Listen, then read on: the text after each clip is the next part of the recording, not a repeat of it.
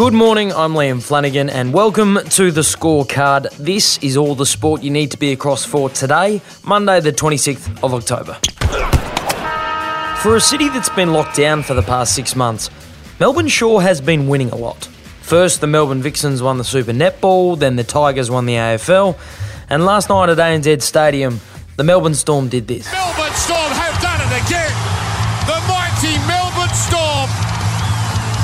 Taking the distance, but they are the kings of rugby league. Kings indeed. Despite a gallant fight back from the Panthers, the Storm prevailed 26 to 20. Fullback Ryan Papenhuyzen won the Clive Churchill medal, and Captain Cam Smith delivered a targeted message to the team's quarantined home state of Victoria when accepting the Premiership trophy. This big V on my jersey, on our jersey, this is who we're playing for. Everyone back home in Victoria, this one's for you, you beauty! Now, the question over Smith's future is still up in the air after he made no announcement about his plans for 2021.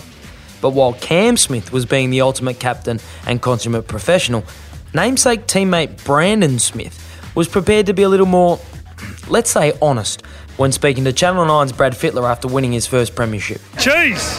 Yeah. How was that? How did that feel? Yeah, no, it was pretty good. I mean, I played pretty shit tonight, but uh, I got the ring and um, yeah, it's for sale. I need to pay for all the beers I'm about to sink. See, honest. Loose, but honest.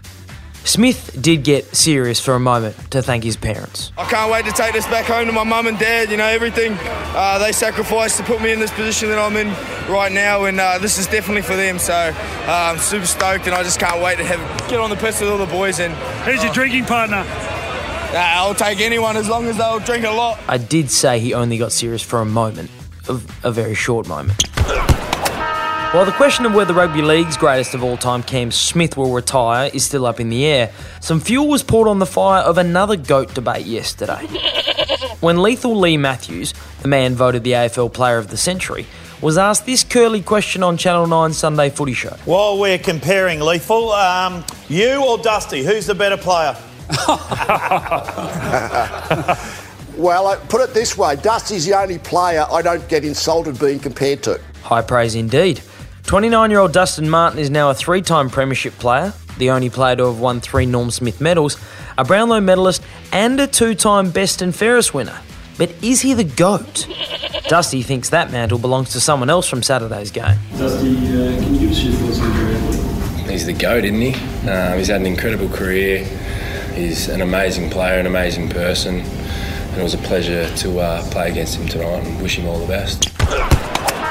And before we go, the Women's Big Bash season kicked off yesterday in Sydney, where all eight teams will be based for the entire tournament. The Brisbane Heat down the Perth Scorchers in the tournament opener, and Brisbane's Grace Harris was named player of the match for her innings of 53 from 37.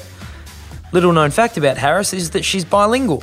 Yep, because when asked about her record at North Sydney Oval, whatever she said as an answer was not English. I backed myself in over the boundary sizing here, and you know some sixes today I probably didn't middle, but I know that I've got the the shoulders to have a good crack at it, and um, I just I think the pitches are often quite flat or a bit skiddy, and um, I reckon I get into a bit of trouble if they're a bit green and sticky and can turn and whatever. But Well played, Grace. That's the sport you need to be across for today. I'm Liam Flanagan. See you tomorrow on the scorecard.